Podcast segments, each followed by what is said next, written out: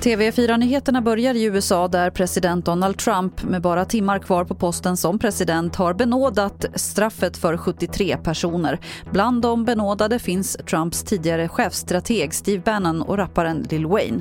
Och säkerhetspådraget i Washington är rekordstort inför ceremonin senare idag.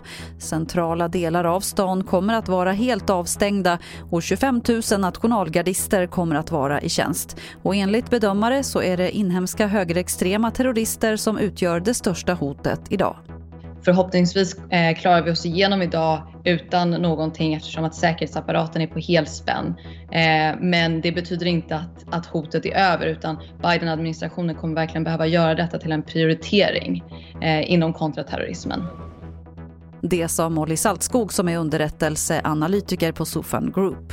Och själva ceremonin den kan man följa på T V fyra och T V fyra Play i eftermiddag. Vården uppmanar blodgivare att trotsa covid-rädslan och lämna blod. Under pandemin har många blodgivare stannat hemma, vilket har lett till en allvarlig brist på blod i hela landet, det rapporterar tidningen Vårdfokus. Och nu behövs blod så att lagren inte töms. Det var det senaste från T V fyra-nyheterna. Jag heter Lotta Wall.